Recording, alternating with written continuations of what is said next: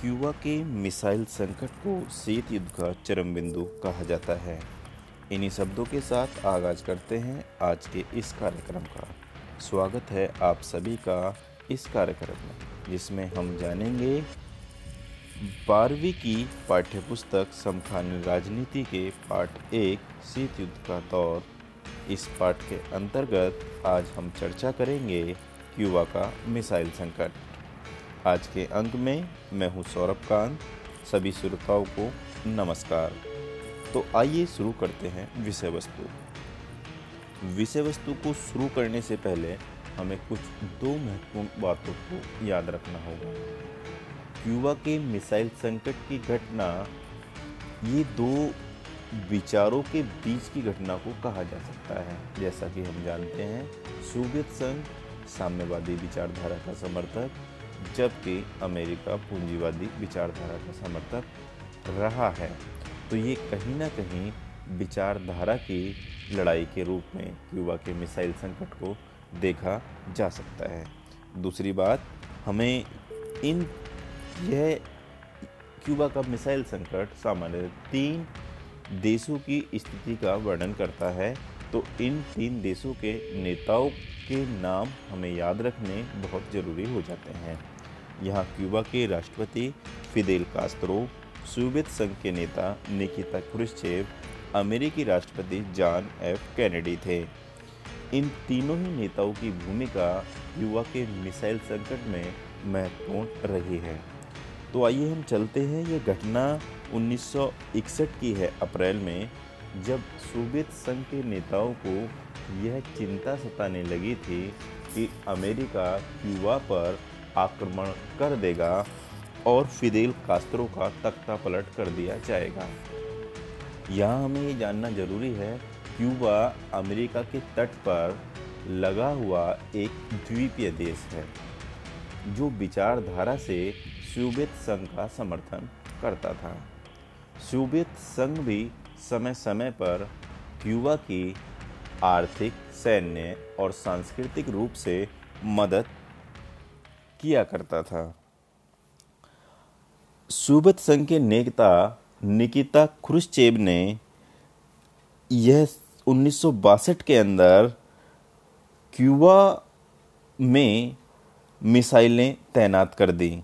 यह एक पहली स्थिति थी जिसमें अमेरिका का अधिकतर हिस्सा इन परमाणु मिसाइलों के पास था। मतलब अगर ये परमाणु मिसाइल, मिसाइलें चलती तो अमेरिका को बहुत ज़्यादा जान और मान का नुकसान होता। यह मिसाइलें तो सामान्यतः यह प्रकट कर रही थी कि कहीं युद्ध की स्थिति बन ना जाए। जब क्यूबा ने क्यूबा में सोवियत संघ द्वारा परमाणु हथियार तैनात किए गए तो इसकी जानकारी अमरीकियों को तीन हफ़्ते बाद लगी। अमरीकी राष्ट्रपति जॉन एफ़. कैनेडी और उनके सलाहकार ऐसा कुछ भी करने से हिचकिचा रहे थे, जिससे दोनों देशों के बीच परमाणु युद्ध शुरू हो जाए। क्योंकि परमाणु युद्ध शुरू होने का मतलब था एक बड़े स्तर पर लोगों का मरना और एक तनाव की स्थिति विश्व में उत्पन्न हो जाना।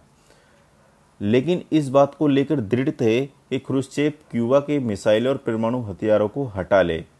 कैनेडी ने जब यह देखा कि ये मिसाइलें स्थापित कर दी गई हैं क्यूबा में तो कैनेडी ने आदेश दिया कि अमेरिकी जंगी वेड़ों को आगे करके क्यूबा की तरफ़ जाने वाले सोवियत जहाज़ों को रोका जाए।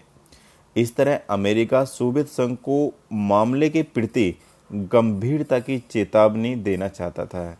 ऐसी स्थिति में यह लगने लगा था कि युद्ध होकर ही रहेगा। इसी स्थिति को क्यूबा का मिसाइल संकट कहा जाता है। इस संघर्ष की आशंका ने पूरी दुनिया को बेचैन कर दिया था, क्योंकि यह अगर युद्ध में परिवर्तित हो जाता तो पूरी दुनिया को इसका खामियाजा भुगतना पड़ता, क्योंकि यह युद्ध परमाणु हथियारों से लड़ा जाता। और यह एक ऐसी स्थिति थी जिसमें दोनों ही महाशक्तियों के पास बड़े स्तर पर परमाणु हथियार बने हुए थे। अंततः दोनों ही पक्षों ने युद्ध टालने का फैसला किया और दुनिया ने चैन की सांस ली। सोवियत संघ के जहाज़ों ने या तो अपनी गति धीमी कर ली या वापसी का रुख कर लिया। क्यूबा मिसाइल संकट शीत युद्ध का चरम बिंदु कहा जाता है।